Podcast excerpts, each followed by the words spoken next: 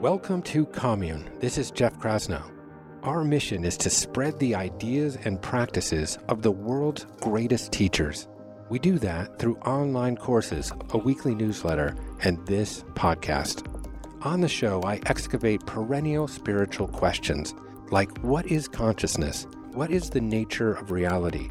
How do we live with purpose? Reality is infinite.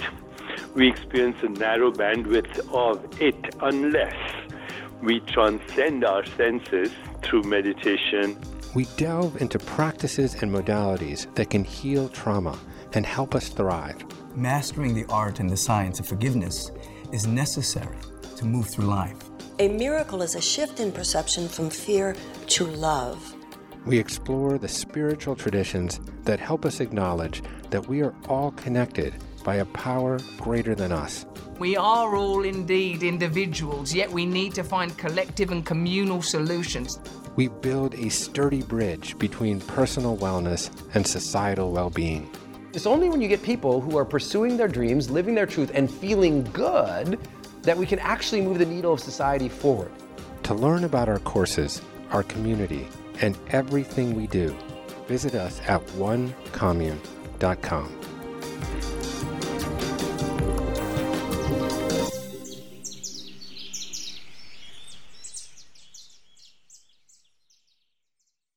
Welcome to the Commune Podcast. My name is Jeff Krasno. Okay, today on the show, I welcome Brother Satyananda. Satyananda has served as a monk in the monastic order of Paramahansa Yogananda's Self Realization Fellowship for over 40 years. He resides at the Hermitage at Lake Shrine, Self Realization Fellowship's lush 10 acre spiritual retreat and meditation center in Los Angeles, where he serves as minister in charge. He has inspired audiences throughout the world with his dynamic presentations on the ancient philosophy of yoga and the time honored science of meditation. Uh, in our conversation, Satyananda and I discuss the genesis and the mission of Self Realization Fellowship. We unpack a number of its unique aims and ideals as prescribed by Yogananda, the legendary founder of Self Realization Fellowship. We explore the remarkable life of Yogananda, his legendary autobiography, and the story of how he brought yoga to the West. Satyananda describes Kriya Yoga, the specific method espoused and taught by Yogananda, and we discuss the monastic life and the modern role of Self Realization Fellowship. Now, before jumping into the interview, I wanted to let you know that if you're interested in guided meditation programs with wonderful teachers like Jack Kornfield, Sharon Salzberg, and Michael Beckwith, well, then you can sign up for 14 days of free all access to Commune's entire course library, including more than 100 courses on health, mindfulness, personal growth, and social impact. Just go to onecommune.com slash trial. And please support this podcast by subscribing and leaving a review on your favorite podcatcher. This was a wonderful, rich conversation, and I hope you enjoy it. So, without further delay, I present to you Brother Satyananda.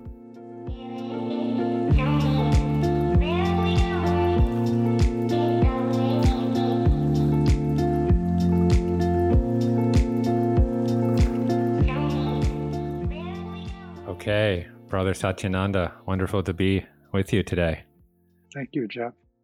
So, I'd love to spend our time together today introducing our listeners to the Self Realization Fellowship. To begin with, kind of at the very, very highest level, um, what is the Self Realization Fellowship and how would you describe its mission? Well, Self Realization Fellowship was founded by Paramahansa Yogananda. And since his time in the 1920s through 19, early 1950s, it has grown into an international religious organization.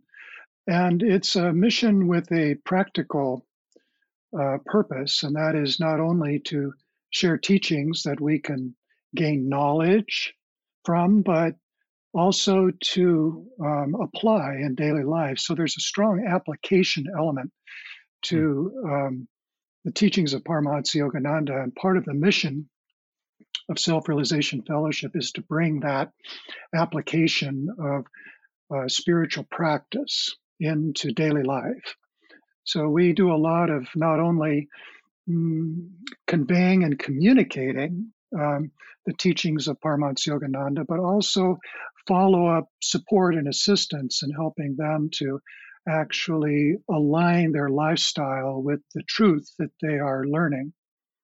And this, for me, is a very exciting part of the work that I do. Is not only in helping to impart the teachings in a learning or educational way, but then taking it that further step and saying, okay, now how are we going to do this? Yeah, yeah, and yeah, being able to instantiate or help people to instantiate a daily spiritual practice uh, seems more needed than ever. You know, it's impossible to really discuss the Self Realization Fellowship without delving in to the biography of, Yogananda, um, who is widely considered the father of, of yoga in the West. Now we have a very different conception of what yoga is in modern day than than I think um, Yogananda's vision of, of yoga was. But perhaps you could provide just a brief overview of his upbringing, his uh, discipleship, and and his arrival in the West and establishment of Self Realization Fellowship. Well, we're talking about this book, the yes. autobiography of a yogi, and it has remained a best um, seller in the spiritual book category. It's now in about 50 languages. Um, Paramahansa Yogananda's autobiography is unique in that it, through his own life story, his own life narrative, he uh, touches on many universal aspects of our life. So, our inner needs, our lack of um, perhaps complete satisfaction with uh, a material life as we know it, our desire for deeper understanding and a higher sense of self. And so Yogananda goes through this personal saga of discovering um, for himself um, the truth and the ex- not only the truth but the experience of it, and then discovering his guru, Swami Sri Yukteswar, which is in our lineage, and then his training in the ashram with his guru. He shares his life there. A lot of miracles are mentioned, and it's very interesting because um, he crossed uh, paths with a number of mystical souls who were highly developed in esoteric practices. And so we get a little insight into the, you know, the deeper spirituality, we might say, that comes from India. And then Yogananda himself uh, receiving a uh, touch of enlightenment from his guru. And he even wrote a beautiful poem called Samadhi, mm. uh, vanished the veils of light and shade, lifted every vapor of sorrow, sailed away all dawns of fleeting joy. He gets very poetic uh, and expressive about his experience of, of God as expanded cosmic consciousness. And then he documents for the reader um, his transition from, you know, a youthful life in India to joining an ancient monastic order of sannyas, which I am also a member, and and then coming to the United States, where he actually spent the large portion of his adult life. So even though he was he was Indian by birth, he really adopted, you might say, um, America and the American people as his country and his continent. Um, and then a little bit about the founding of Self Realization Fellowship, which is the cornerstone of his mission. And a lot of interesting stories along the way. So I think the high level overview here is, is that uh, Yogananda's narrative is kind of speaking to the reader about the universal search for expressing and discovering our highest potential. And it's interesting how this kind of touches people's hearts in different ways because it becomes very a very personal journey. Mm. And they it's a journey that they're often surprised that they can relate to. Uh, yes, yeah, that's what I find is so unique about this piece of art. And I'm talking about the, the book Autobiography of a Yogi. It is so rich with detailed story and metaphor and marvelous allegory and just the mastery of vocabulary that is leveraged throughout the book. And so it's just a marvelous book. And of course, it um, it it reemerges into prominence uh, with crests and troughs. But you know, Steve Jobs, I think, famously had 500 of these at his memorial. Mm-hmm. Um, but he's he's not the only uh, one. This has become um, kind of a, a, a celebrated work for like George Harrison and the Beatles, mm-hmm. etc. Mm-hmm. So, but just from a, um, a context um, chronologically, time wise, when was he born and when did he start to bring his message to the West? He was born in 1893 at the very end of, um, you know, the century, and his youth was in the early 1900s, and then he was with his guru um, during, you know, between 1910, 1920 Mm-hmm. Uh, and then he came to the United States in 1920, and he started his um, personal mission in 1920 in Boston. And he was there for a few years, and then he felt that he needed to kind of go on the road. So he did, and he ended up in Los Angeles. And when he got to Los Angeles, he said, um, This is the place where I feel like I need to um, put down roots. And so he uh, found a property uh, on Mount Washington, just overlooking Chavez Ravine, the Dodger Stadium, mm-hmm. and um, made that called that his spiritual home. And it's been our headquarters ever since for Self Realization Fellowship. He continued to travel throughout his life, so he did lecture tours and conducted initiations into discipleship for students, and he traveled in Europe and went back to India. So he uh, was an executive of an international organization, and yeah. at the same time, he was a traveling uh, teacher. So he actually, uh, you know, when I he passed in 1952, and he was 59 years old. Uh, I'm now 72, and when I became 59, I realized, oh, I'm the same age as my guru. What have I accomplished? uh, yes, well, one thing that we've learned from Yogananda is that we shouldn't put too much stock into chronological linear time. So, yeah. uh, but um, yeah, I mean, just for those listening, to get a sense of the exuberance and the scale with which uh, Yogananda's message was met.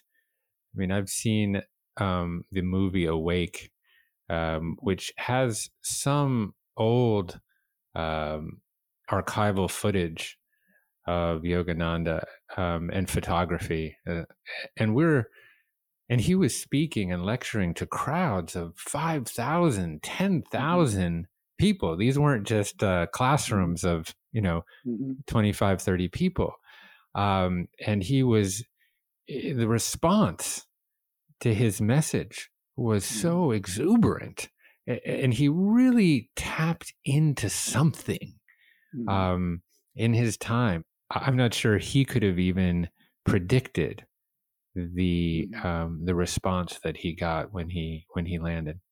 Well, it's very interesting because you know, a central part of his uh, lecture the time he spent lecturing and teaching uh, was during the Great Depression. So it was during the 1930s. And while you know the world and the country of the United States was falling apart financially and and culturally, Yogananda was traveling around giving these robust messages. You can succeed. You can be happy.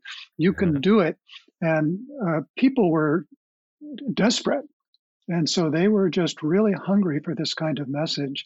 The timing um, of his delivery and also of the people's needs is pretty unique in history.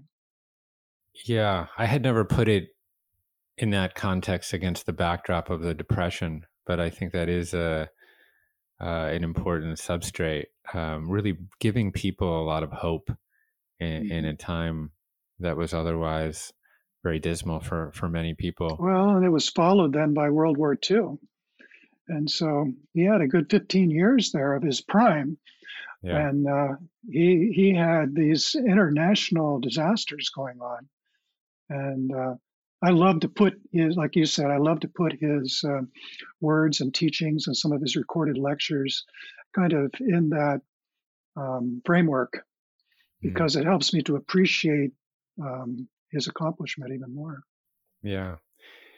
And then he spent his final years focused mostly on his writing.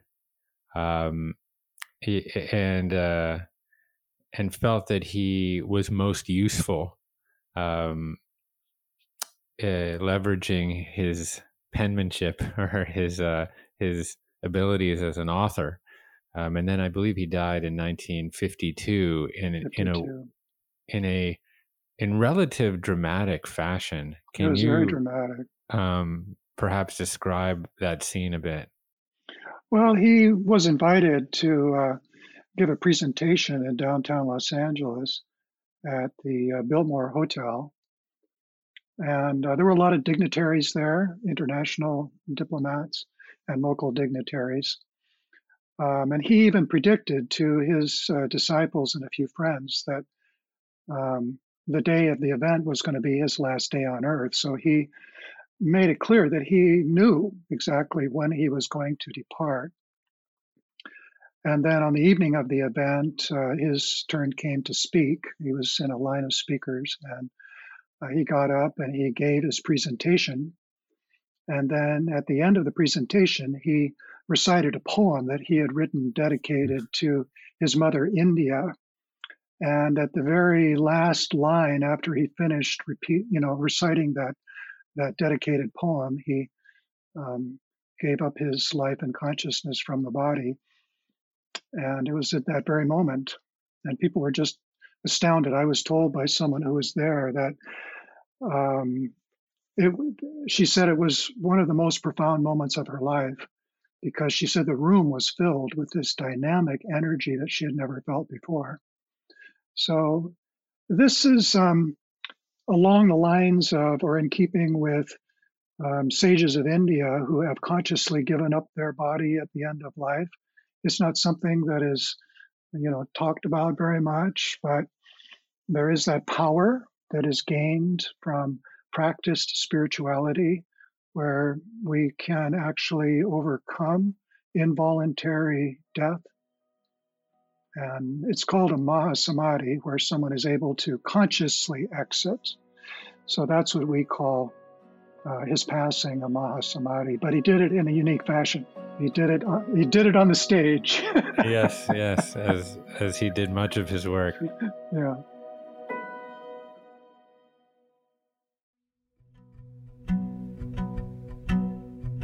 Hey, it's Jeff, and as an athlete, I've been told my entire life to make sure that I get enough electrolytes. But it's only recently that I have truly understood what electrolytes are and the many essential physiological functions that they fulfill. Okay, so you ready for Electrolytes 101? Here we go. When essential minerals like sodium, potassium, chloride, and magnesium dissolve in a fluid, they form electrolytes, positive or negative ions needed to maintain vital bodily functions. For example, Sodium ions are used by the brain to send electrical signals, hello electrolytes, through your neurons in order to communicate with other neurons and the cells throughout your body. So, electrolytes are key for brain health. Sodium also retains water and maintains proper hydration levels and fluid balance in your cells through a process called osmosis. Now, calcium and potassium are needed for muscle contraction. They facilitate muscle fibers to slide together and move over each other as the muscle shortens and contracts. And magnesium is also required in this process so that the muscle fibers can relax after contraction. And magnesium is a total other beast. It plays a role in protein synthesis, sleep, and blood sugar balance, and hundreds of other functions. It's for all these reasons and more that I add Element to my water. Element is a tasty electrolyte drink mix with 1,000 milligrams of sodium, 200 milligrams of potassium, and 60 milligrams of magnesium. And guess what? No sugar. Element is sweetened with stevia, a plant based sugar substitute that won't spike glucose levels. A 20 ounce serving of many popular sports drinks that I'm sure you know can contain 36 grams of sugar. It's absurd that those products are marketed as healthy when they contain almost as much sugar as a soda. Many listeners know that I still play competitive tennis. Now, before I started using Element, I was prone to fatigue and cramping during long matches due to the loss of sodium no longer. I'm right there, moving like a panther at the end of a grueling three set match. So, right now, Element is offering Commune listeners a free sample pack with any purchase. That's eight single serving packets free with any Element order. This is a great way to try all eight flavors or share Element with a salty friend. Get yours at drinkelement.com slash commune. This deal is only available through my link. You must go to D R I N K L M N T, drinkelement.com slash commune. Element offers no questions around refunds, so try it totally risk free. If you don't like it, share it with a friend and they will give you your money back, no questions asked. You've got nothing to lose. So go to drinkelement.com slash commune.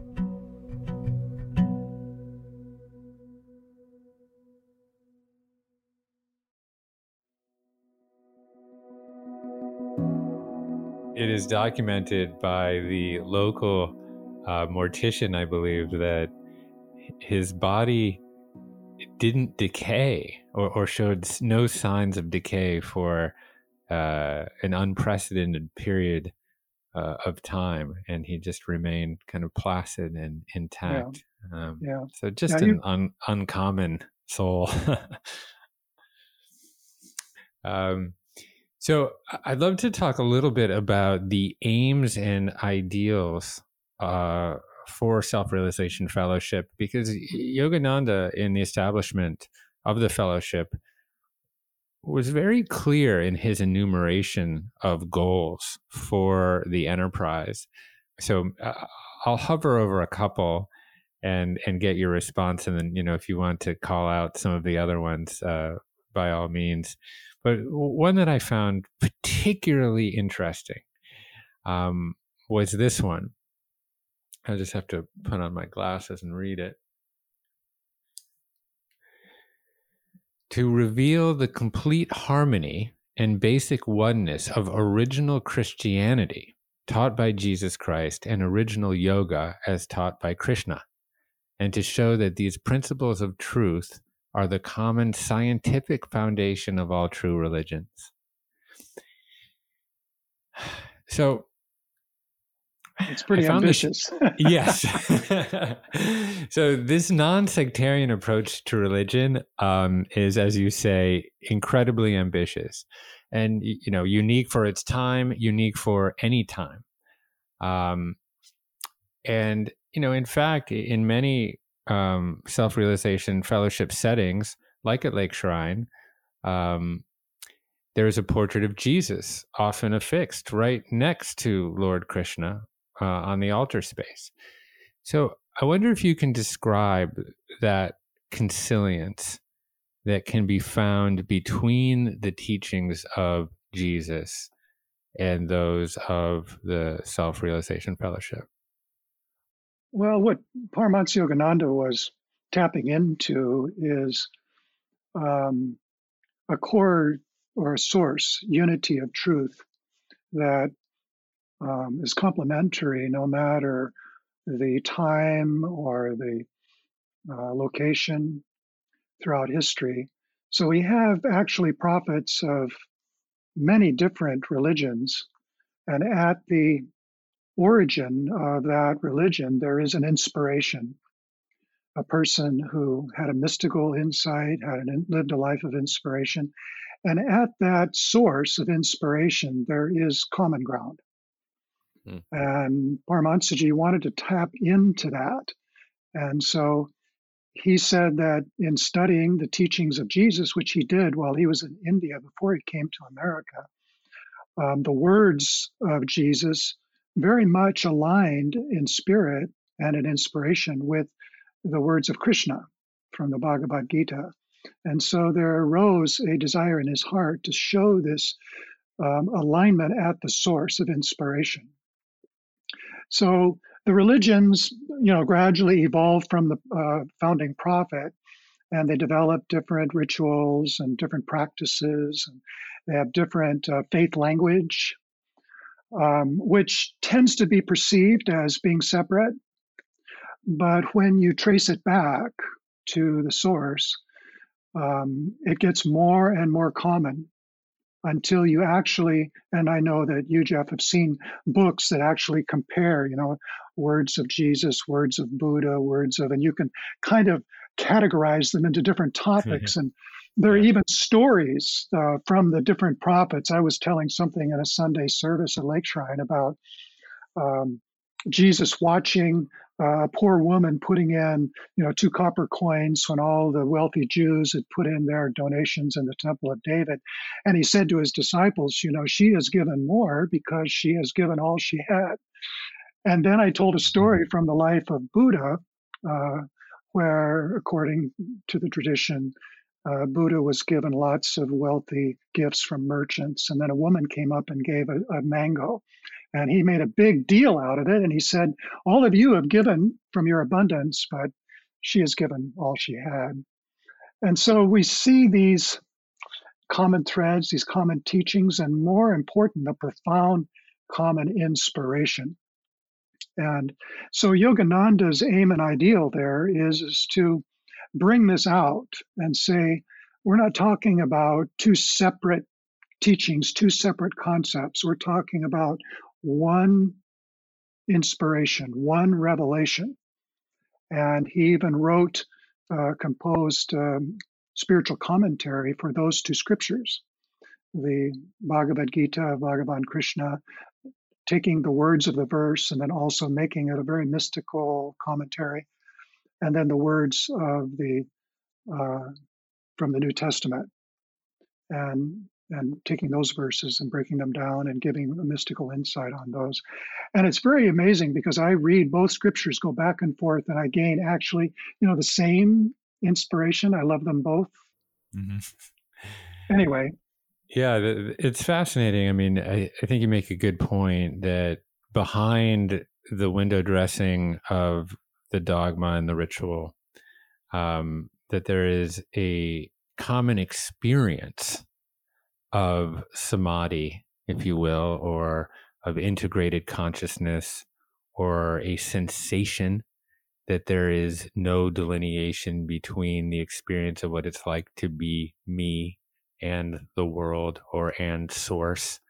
Um, and that that experience is available to anyone in any culture and it is very likely and very possible that Jesus had this moment of satori, this uh, this samadhi, uh, if you will, but the context for having it was within the parentheses of the Hebrew God. So so then, okay, well, th- this was his context for that experience. And so it became sort of classified uh, within these brackets of, of, of Abrahamic tradition. Well, Yogananda even yeah. gets into that, Jeff, because he says that it's kind of all in language and the language that you're using and the references that you're using to be able to speak to the people. And so in his commentaries on the words of Jesus, Yogananda is often saying, well, Jesus is saying this, but from the higher level of inspiration from which he is speaking, um, his meaning is the same in this way.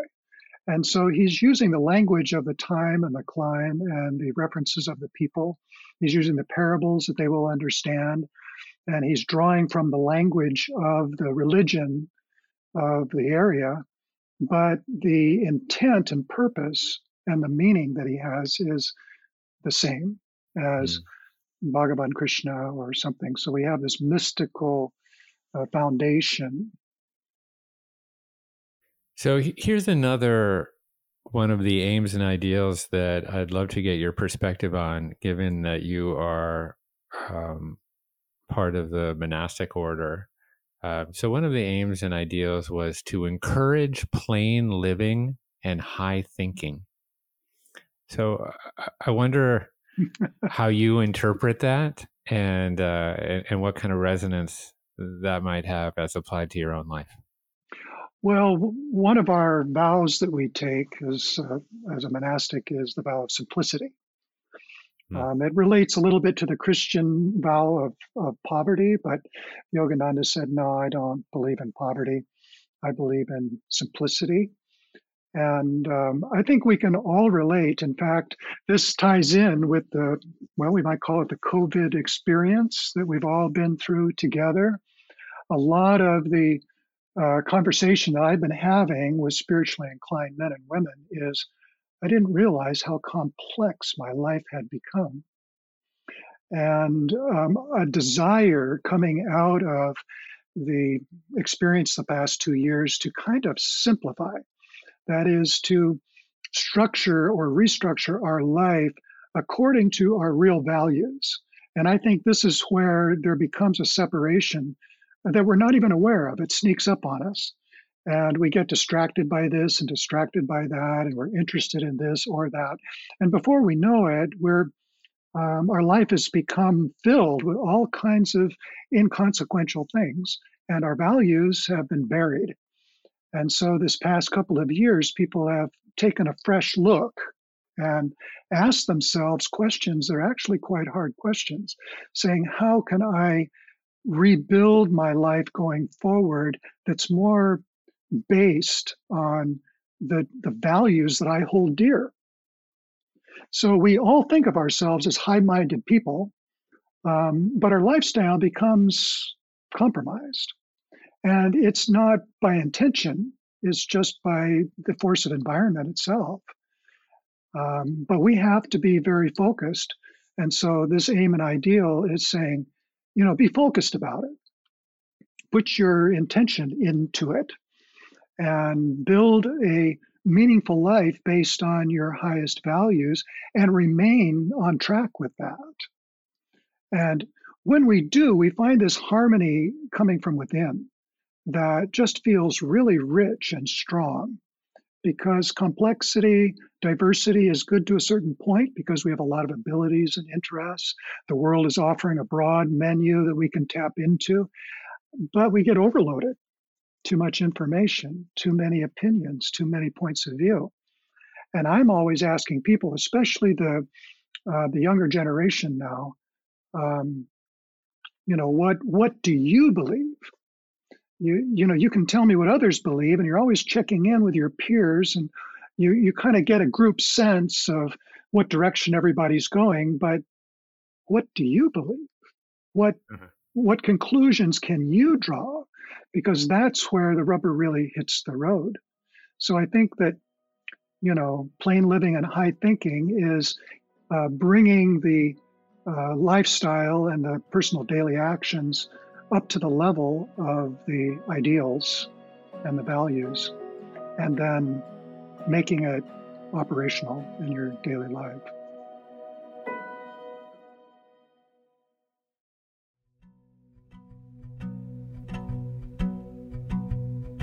Hey, it's Jeff. Now, I always heard vitamin supplements are a waste of money as they just pass through your system.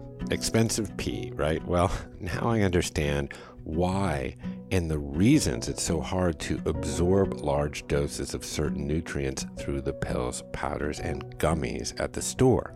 Now, when you take these supplements or even consume foods, your digestive system must extract vitamins and minerals and, depending on the nutrient, convert them to a form your body can use. Now, some nutrients depend on proteins to transport them into the bloodstream and to the cells for absorption. Now, often, these supplements contain such large quantities that your body doesn't have enough resources, like transporter proteins, to absorb the nutrients. Since your body can't store water soluble vitamins like C and the B family, as well as minerals like magnesium, zinc, and selenium, they wind up excreted and never reaching the cells where they are needed to support your immune system, metabolism, nervous system, and so much more. Now, I didn't know all of this when I started taking LivOn Labs Lypo-Spheric vitamin C. I just know that if Skylar was giving them to me, they must be good. Well, it turns out that LivOn Labs understands the difficulty of high dose nutrient absorption, and they became the first dietary supplement company to use liposomal encapsulation technology to enhance nutrient absorption. Liposomes are double layered spheres that LivOn Labs uses to surround, protect, and transport water soluble vitamins and minerals into the bloodstream and to the cells for absorption. Uh, liposomes are made of essential phospholipids, the same material that makes up your cells, so they easily pass into the cells and deliver the nutrients, staying behind to fortify the cell membrane. Now, the LivOn Labs liposome encapsulated supplement line includes vitamin C, a B vitamin complex that contains premethylated folate, a magnesium specifically formulated for the brain, and the master antioxidant glutathione. And guess what? Only the ingredients necessary for maximum absorption. That means no sugar and no fillers, no colors, no artificial flavors.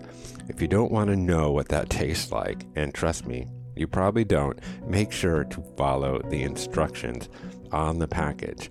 Uh, right now, LivOn Labs is offering commune listeners free sample two packs of all their liposome encapsulated supplements with any purchase. This is a great way to try all six of their powerful supplements and get accustomed to their weird, unique, goo like consistency. Just get yours at livonlabs.com slash commune. This offer is only available through my link. You must go to livonlabs.com slash commune. LivOn Labs has a 100% satisfaction guarantee or your money back. So you have nothing to lose. Go to livonlabs.com slash commune.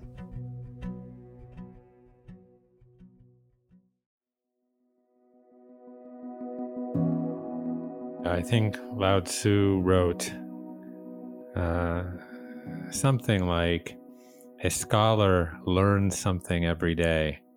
The man of Tao unlearns something. um, and I've tried to uh, um, apply that logic just to my closet, just to simplify. Mm-hmm. Um, and uh, and to really let go of this notion that there's going to be some kind of external agent that's going to be able to address my own inner feelings of deficiency or, or inadequacy and and so often we look outside ourselves to address these kinds of discontents um, and I, I think you're absolutely right. I mean i've often referred to this period of covid as an imposed monasticism for some of course not to the order that your uh, monastic pursuits have gone but but it is a reprioritization and in, in some ways a um, a simplification of life.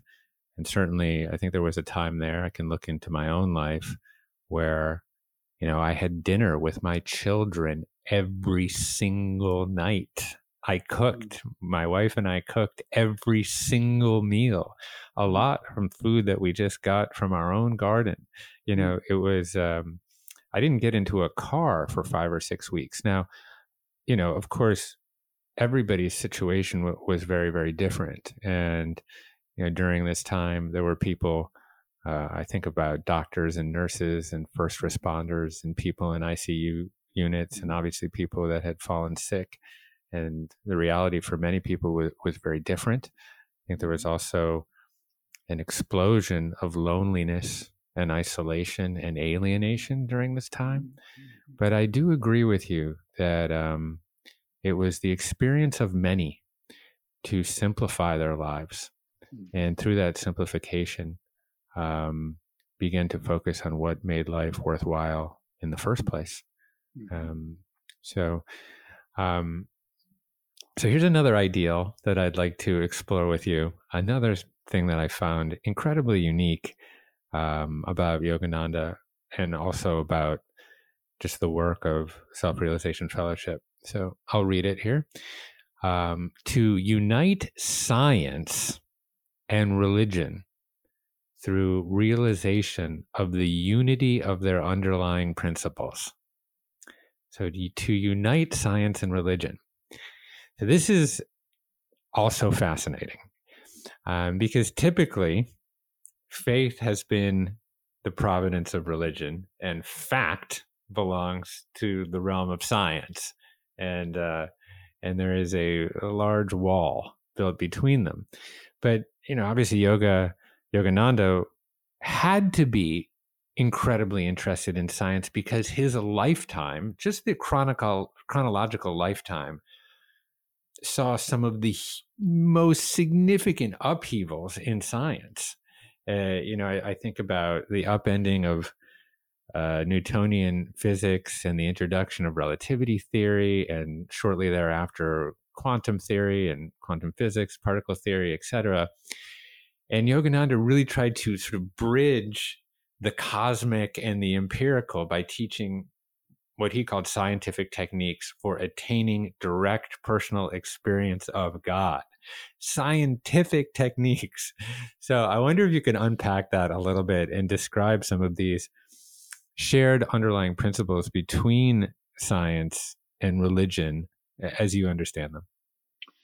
Well, um, you know, on the grand scale, um, the teachings that Yogananda brings are a, a, modernized version of ancient Vedas. The Vedas in India are, are a vast scripture uh, that goes back now about 10,000 years. And part of that body of scripture has to do with the uh, inner and outer universe and how it's structured and all of its layers. And when you get into that, um, it looks a lot like modern quantum. So you have your, you know, you have your biological cellular level, you have your atomic level, you have your sub subatomic particle level, um, and then um, the scriptures take over and say beneath the subatomic quant- quantum level of particles, there is energy and then there is vibration. And more subtle than vibration is consciousness.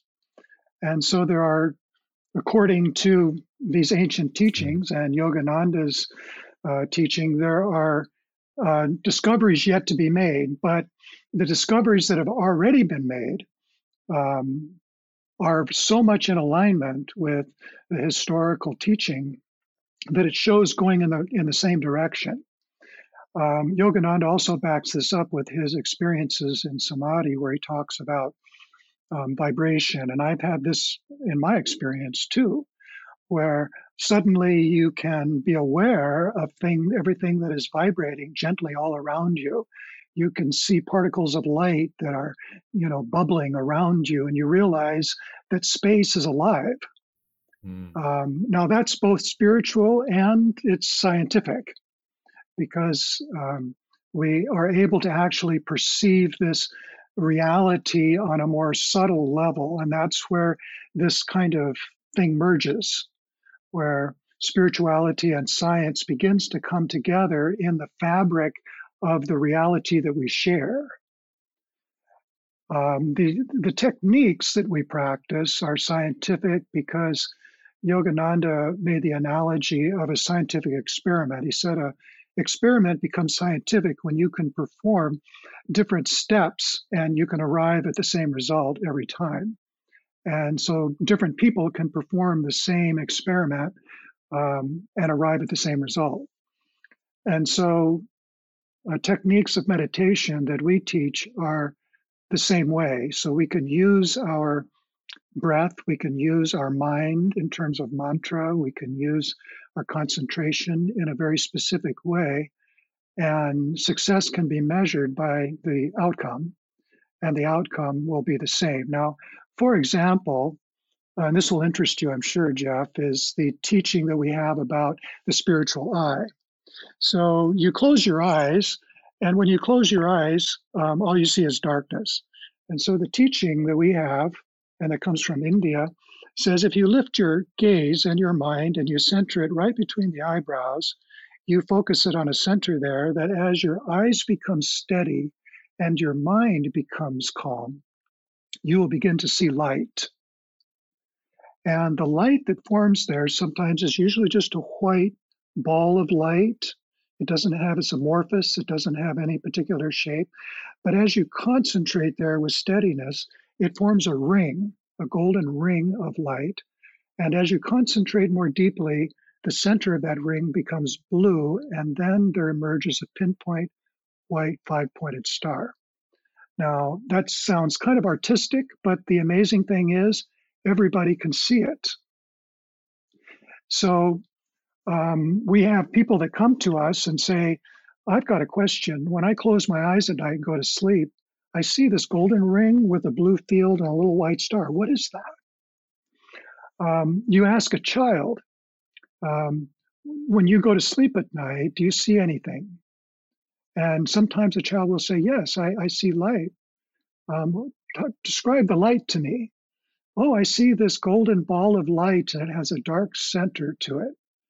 And so um, the idea here is, is that in the right, with the right preparation and in the right state of mind, um, everybody can perceive that light. It is the same. So the teaching here is touching on a more esoteric level of a reality that we share and that science is still discovering. And ancient science or ancient metaphysical science has, to a great degree, already uncovered um, for us to rediscover again. And that, in a sense, is what we're doing. Yogananda very uh, cleverly said, Go into the laboratory of your mind. mm-hmm. Yeah, yeah. And he said, There, with the proper techniques, you can begin to discover um, the secrets. He calls them the secrets of the universe. Yes, applying sort of a, the tried and true scientific method to one's own mind of hypothesis, experimentation, observation, reasoning, modification, conclusion, um, and doing that as practice, um, yes. which I think is, is, fascinating. You know, I am making myself a note to um, book another podcast session to focus on one particular chapter of autobiography of a yogi which is chapter 30 which is called the law of miracles. Um, it's too dense i think to unpack on this particular in this particular episode because i want to actually get into some of the modalities and teachings that you bring to the world. But i just um, for anyone listening who's interested in the relationship between uh, science and mysticism. I really highly recommend that people go read that chapter because it really unpacks these monumental discoveries of the earliest 20th century relativity theory and quantum theory mm-hmm. and how they point to the inherent dualistic and relativistic nature of the material or the phenomenal world, which is which is mm-hmm. essentially the world that Yogananda would refer to as Maya, the mm-hmm. world of, of, illusion. And um and that for him, for Yogananda, this discovery uh, underwrote um, a philosophy that there is this phenomenal world that is uh, mired in polarity, uh, that is mired in opposites, and um, that outside this world of location and form, uh, you know, the world that we are limited to see by just the the brackets of our five senses. Yeah. Um, that there is a unified consciousness, and the great mystics and sages were able to realize this and tap into an ultimate re- reality where essentially they could dematerialize and become energy and, and travel through linear time as energy uh, and essentially transcend the polarity of the phenomenal world uh, of location and form. It's fascinating. it's fascinating. And um, adding something to that, uh, more than we imagine, people's lives touch on this. They have inner experiences that they don't talk about. I'm a spiritual counselor with SRF as a minister, and um, people tell me things that they don't even tell their husbands and wives. uh, like, you know, they had a dream, and in the dream, they transcended their body and they uh, witnessed something that went on in another place, and later they confirmed it. And so, you know, we talk about, we're not talking about paranormal or all this stuff, but we're actually talking about intuitive perception. Mm-hmm. And people have intuitive perceptions that go beyond the rational mind. Um, we have our daily life where we're perceiving through the senses, we're processing with our cognitive mind, we're making sense out of it all, we're processing it. And yet there is another form of perception and this awakens through meditation. So, in meditation with scientific techniques, we use the techniques to go beyond the rational mind and beyond thought into a state of stillness, which then awakens uh, a new state of consciousness. Hmm. And we realize, oh, I have new tools, I have faculties that I didn't know that I had. And we begin to understand things in a new way. So I think that this is kind of unlocking the potential that we would always want to dream about having, but don't know how to access. And here people are accidentally, you might say, accessing it. They have a insight or an intuition. Um, they can't explain it. They don't know how to get back to it. And artists, musicians, people throughout history have produced phenomenal works of authorship, of art, of um, music. And when you talk to them about their source of inspiration, it's very mystical. Mm. And they don't know how they got it. It just came to them as an inspiration. And Yogananda is saying it's always there and it's always available. And if you want more access, here's how you can have it. Yeah, I mean, just uh, to ground that in an experience that some of the listeners might have as as yoga practitioners, um, of which many are, of my listeners are regular practicing yogis. You know, there is a place of flow where you have perfect awareness of your body in space and time, where every um, what normally might present as resistance completely disappears.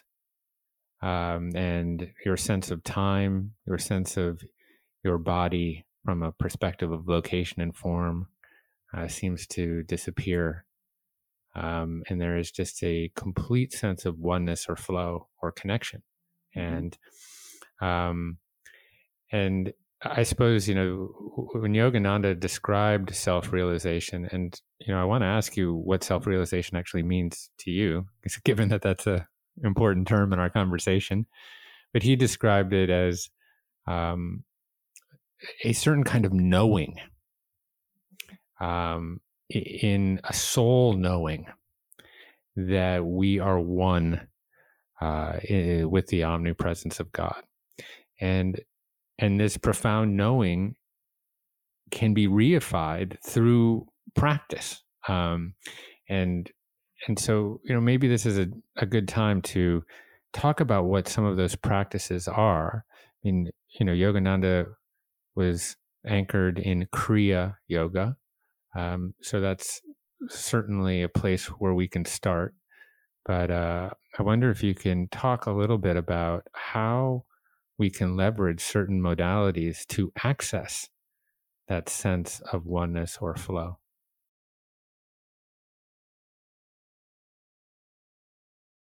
Well, we are very much um, identified with our bodies and our physical experience. And when we begin to meditate, that sense of identification starts to change.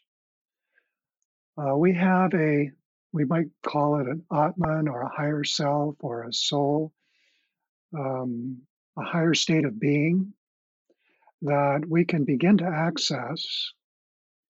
And once we do, even to a very small degree at first, our sense of identity begins to change. And this is actually quite profound because the identification with the body is very limited. It has a moment of birth, it has a moment of death, it has chaos in between. Um, but something that's profoundly more than that in a, in a higher sense um, can become a new sense of identity for us. And the more we meditate, the more we step into that and we realize I am more than what I thought I was. And that begins to take shape for you. It's, it's individual for each person, but it's also universal in its scope.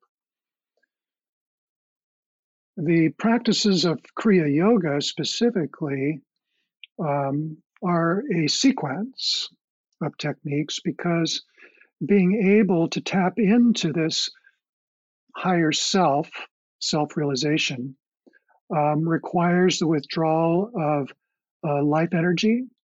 So it is life energy that we are using to connect with the outer world through our senses.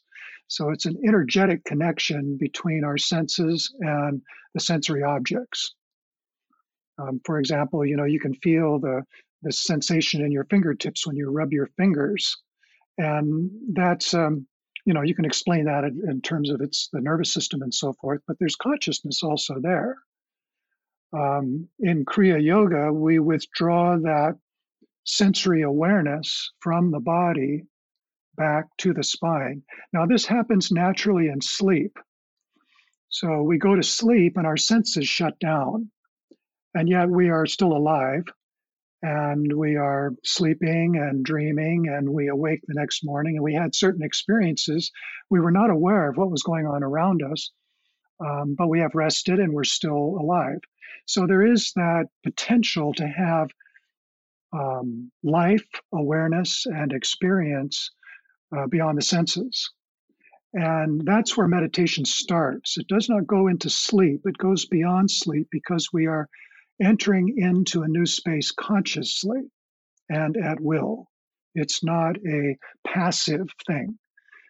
And as we do using Kriya Yoga, Kriya Yoga works with um, life energy, it works with breath, it works with mantra, and it works with, works with the mind and visualization. So we are combining our um, human tools of the mind um, to focus on the process of withdrawing our attention from the body and lifting it up to a higher state of perception.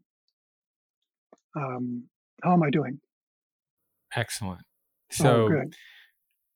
Um, and this is one of the hardest, trickiest components, I think, around the conversation uh, for Kriya Yoga because it is, you know, Yogananda himself is very vague in some ways about the specific modalities and techniques because they have traditionally been taught exclusively through this kind of guru disciple relationship.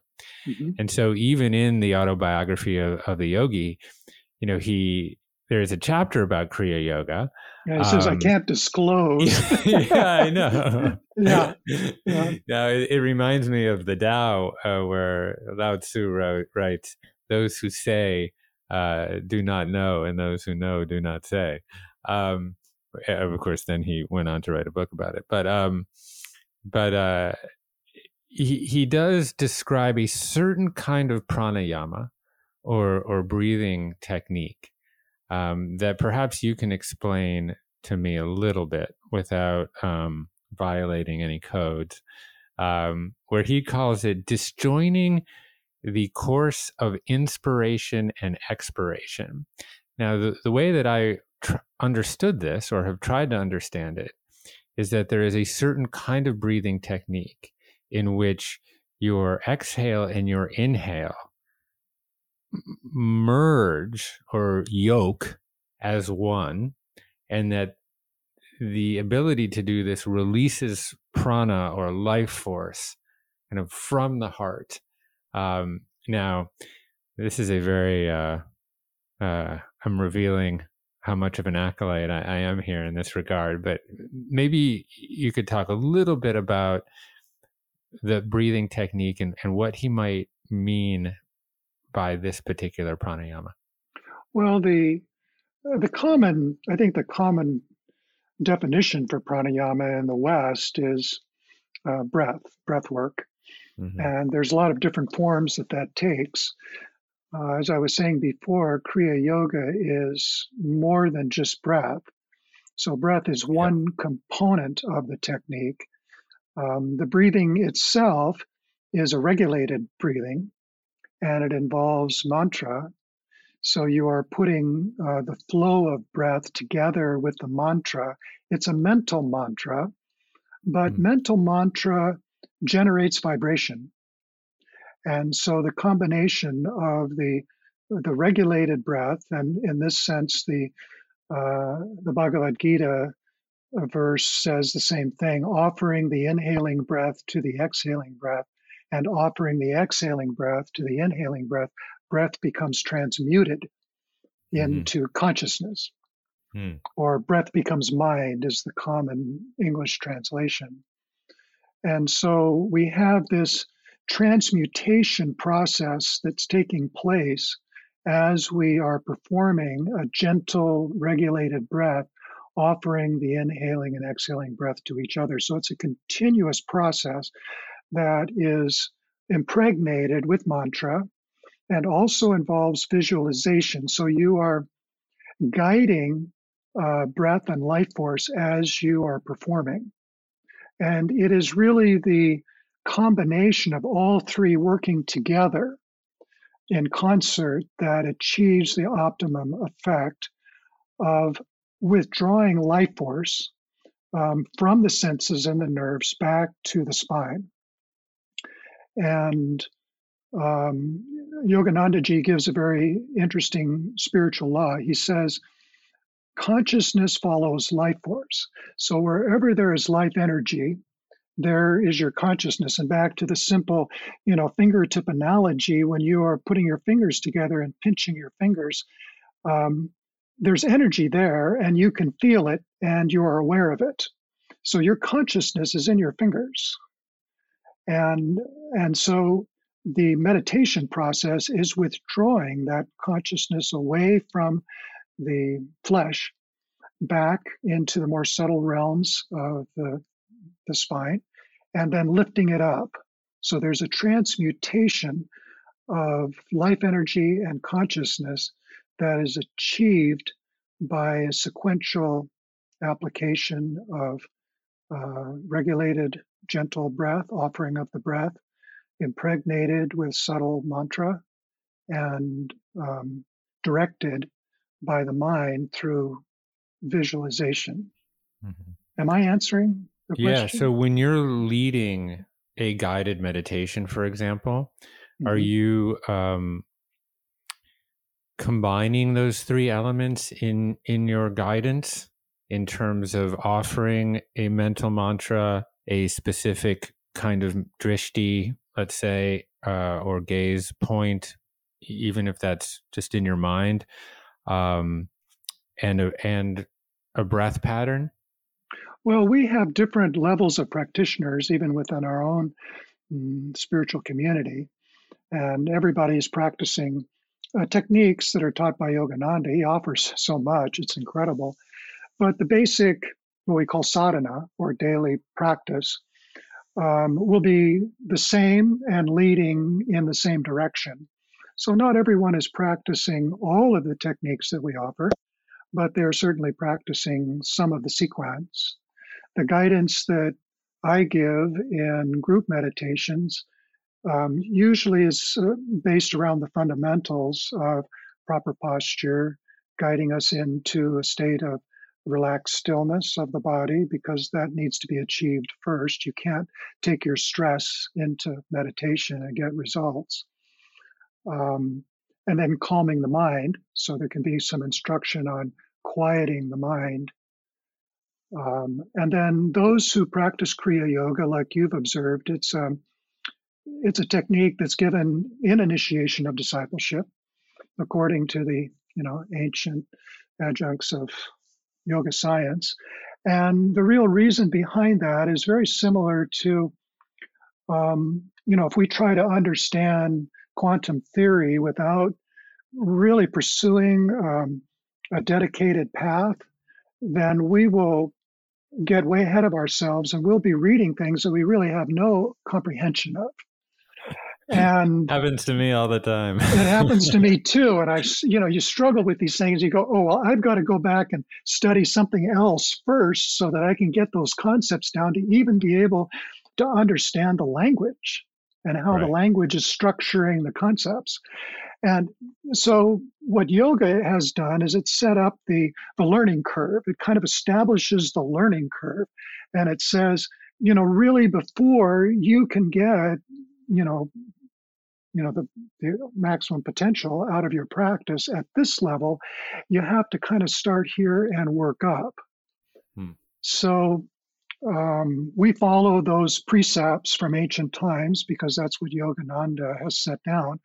And the thing is is that it's open for everybody but who wants to do the work?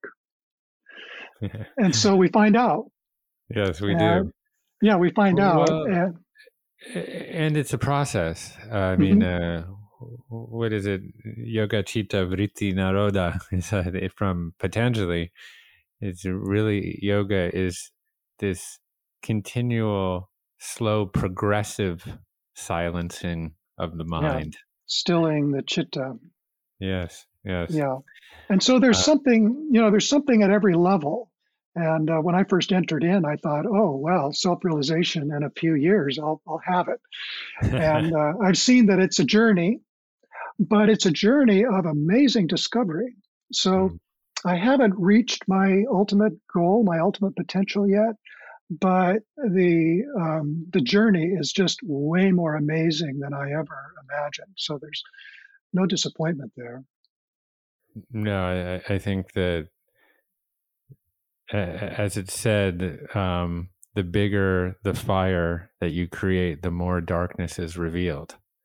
Um, mm. And so uh, I think there's great humility too in in in understanding how much vastness lays beyond and how much potential there is to walk into. I mean, and that's what makes it exciting and mm-hmm. and right. and gives us curiosity um, mm-hmm.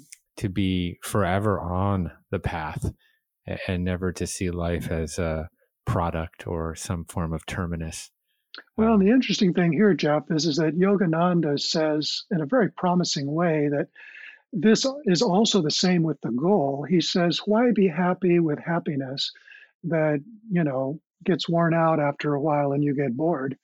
Uh, why not seek a happiness that is ever new and has no end to it? Mm. And then he said, This is the joy of God. He said, The destination that you are headed toward is a joy so great you can't conceive of it now, and it's ever changing, it's ever new. And he calls this ananda or bliss. So my name, Satyananda, in Sanskrit is um, bliss through truth. And so the endless, ever new bliss that comes from the conscious discoveries of new dimensions of truth. So the goal that we're seeking is not a fixed destination, it is a, um, a continual expansion into what Yogananda calls ever new joy. And he has poems and songs that he's composed about that. And I find this kind of inspiration very, very beautiful. Yeah. You used a word that intuited a question that I had. Um, use the word God, which is a word that is commonly used within self realization fellowship and and Yogananda used it. Now, of course, you know, most of us in the West associate that word with an an Abrahamic sort of bearded patriarchal mm-hmm. grandfatherly fellow with a mm-hmm. uh, with a moral abacus as mm-hmm. someone that we might fear given mm-hmm. his unbridled power to determine our eternal fate. But my the sense is that you, judgment, yeah. Yes, indeed. I, I sense that you um, leverage that word in a slightly different way. What do you mean when you use the word God? Well, that that was a question that had to be answered at the very beginning of my search, and uh, I was seeking everywhere, um, and finally landed on this little book of Yogananda called "The Science of Religion," which is right in the theme of our conversation today. And as I was reading this little book, um, Yogananda makes a made a direct connection for me. He said, "Everyone is seeking happiness. It doesn't matter if it's legal or illegal. You're seeking happiness. That's what your underlying motive is. The greatest happiness is bliss that comes from within. It's a joy that has no identification with outer sources. It just comes from within you. And it's a very powerful flow of joy. And that joy is God. And so when people ask me, how do you define God? I said, that's easy, one word bliss. Hmm. Because when I made that connection, um, everyone seeking happiness, greatest happiness is inner bliss and that is God, I said, that's what I want. And I think it was for the first time in my life that I recognized a goal worth striving for. And that was really at the foundation of my choice of a monastic life because I knew it was going to be difficult anyway I chose. yes. And so I said, well, let me make the highest investment I can. It was very pragmatic at that time. and looking back, I'm actually very happy with my choice. Um, it hasn't been easy and it's not easy, but it is rewarding in ways that are personal for me and it helps me to assist and support others. So, God is joy. And the proof of God is the joy that you feel within. And this is the sum and substance of our meditative practice. So people say, I don't know if I'm getting anywhere with my meditation, brother. And I say, well, at the end of your meditation, when you're sitting just quietly, what do you feel? And almost invariably, they say, oh, there's just kind of this wonderful feeling. I said, you need to concentrate on that and build on that because that is God's divinity, God's sacredness right within you. And one of the great metaphysical laws is whatever you concentrate on, will expand. Mm. So concentrate on that feeling, no matter how small it seems to be, it will begin to expand until it becomes all consuming. So we have the methodology and we also have the communion. And the communion is not an absence of life, it is a fullness of joy that is a result of our practice. And do you see that as your primary role, both within uh, self realization fellowship, but also within the greater context of your life to help people find joy? That's a wonderful way to put it. Um, I would say yes, absolutely. Um, we know the journey that people are on from uh, escaping pain to seeking joy. And I'm happily on the further end of that spectrum. People have already realized that living life to escape pain mm-hmm. is not enough. And so they are searching for a way to seek joy. Um, it's wonderful for me to be able to say there is hope, there is joy that you can point yourself toward. You can forget the past. You don't have to feel guilty or ashamed. You don't have to make up for wrongs that were never in your control anyway. You can begin to simply strive for something that's total wellness within you. And as you begin to develop that within yourself, you will be building gifts that you can share with others. So it is a great joy for me to be able to orient people in this way and to reaffirm their steps in that direction and to feel that I'm assisting Yogananda in some way. I, like to say that I help um, seekers become students and students to become disciples and disciples to become better disciples. Yeah. And that's Beautiful. my little world, you know. Yes, yeah. Um, I was speaking with a brilliant author and uh, just a brilliant man. Gabor Mate is his name. Uh, he does a lot of work around trauma. Um, and uh, he was sort of describing the process of what he calls alienation or disassociation when people go through a trauma inducing event and there there's so much of it right now with um, abuse and loneliness and mm-hmm. neglect mm-hmm. that uh, you know in the absence of being able to you know fight or fly that the other um, tendency is to just press down to repress and disassociate mm-hmm. and so we're disassociated with parts of ourselves. So then we become alienated from ourself. Mm. And in our search for connection to relieve that alienation, we look outward for inappropriate substitutes to be at one with God, with bliss, with mm-hmm. ourselves. And so unfortunately, so many of us turn to alcohol or drugs or food or shopping or pornography or mm-hmm. Instagram or whatever, you know, you can just yeah. go down the line. Endless substitutes. That's right. And I think what I'm hearing from you is that you're helping people reassociate or remember themselves. Mm. And God, I just can't imagine a more a more worthwhile thing to do. Well, thank you. I I feel blessed and privileged to be able to be on that side of the discovery spectrum, because by the time people come, uh, they're seeking happiness and they're hoping that they can find it.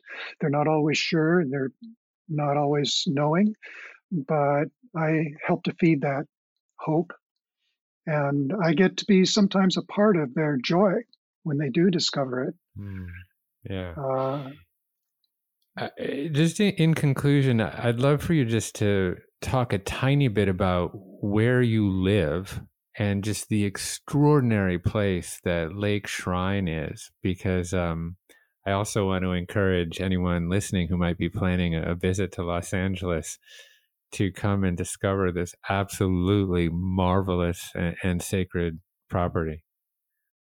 Yes, it's um, a unique sanctuary. Paramahansa Yogananda uh, founded it uh, in 1950. Uh, and he had in mind a beautiful uh, sanctuary where people could get away from the metro experience. And that's the unique thing of Lake Shrine is, is it, it's this sanctuary of natural peace, but there's also a uh, vibration presence there. And yet it's uh, literally surrounded by Sunset Boulevard. and it's only minutes away from downtown Santa Monica. But people come and um, you see the stress on their faces when they arrive. Uh, and then they spend a, an hour just kind of in reflection and what what I call contemplative activity. And by the time they leave, they have this wonderful smile on their face. And so uh, the the purpose here is is that anyone from any walk of life, whether you believe in God or not, just come to experience the reprieve and the refreshment of stepping outside your daily life and you're outside your role and just um, we just say take a walk around the lake mm-hmm. and uh, there are benches there that people can sit and they can contemplate as sages have for millenniums uh, the calm body of water is well known for its uh, soothing effect and we find people just sitting there looking and then you know, at first the phone's out and then the phone goes away and then they're yeah. smiling and then they're closing their eyes and you can see them going through the steps yeah. of relaxing, relaxing into the peace that they're feeling, the freedom. Hmm. And um, so the site is interesting as a meditation garden, as a temple uh, with regular services and meditations now. Uh, we have a retreat that is in the process of reopening again. And we have an ashram, a monastery where I live and a few of my brother monks that support the work of the site. We are under the umbrella of Self Realization Fellowship. And uh, it's a wonderful place to come, and it's by advance reservation. So just go to lakeshrine.org and reserve for the next week. It's really easy to get a reservation, and it's free, so there's no charge and there's a wonderful host. Um, Thank you, and and I, I, guess it's worth mentioning that I believe um, Mahatma Gandhi's ashes, or some portion of his ashes, are yeah. housed there in a sarcophagus. Correct. Um, given his relationship with Yogananda, so there's uh, there's that very interesting mm-hmm. side note to it as well. Brother Satyananda, thank you so much um, again for all of your work and for your time today. And, uh, and I hope we can speak again. Wonderful. Well, you've been a wonderful host, Jeff. I appreciate it. Yeah, thank you.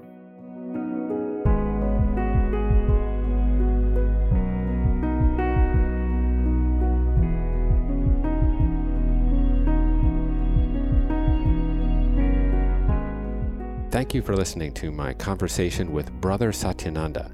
To learn more about Self Realization Fellowship, go to yogananda.org. And if you're in Los Angeles, I highly recommend that you visit Lake Shrine. Now, if you enjoy this show, please subscribe on Apple Podcasts and leave us a review. If you are a regular listener, you know how much work goes into the creation of this project, and we really do our best to keep sponsors to a minimum. This is not one of those shows where I prattle on for 15 minutes on ads. So, if you're looking for a way to support our efforts, the best way is to subscribe to Commune. You'll get access to more than 100 courses featuring the world's top authors and thought leaders. You can check it out for 14 days for free at onecommune.com slash trial. And of course, feel free to reach out to me directly at any time with comments or questions at jeffk at onecommune.com. I read every email that comes in. Lastly, I'd like to thank the folks that make this show possible week after week, including Jacob Laub, Megan Stone, Ruby Foster, Emma Fretz, Silvana Alcala, and Ryan Tillotson. That's all from the commune for this week. My name is Jeff Krasno, and I am here for you.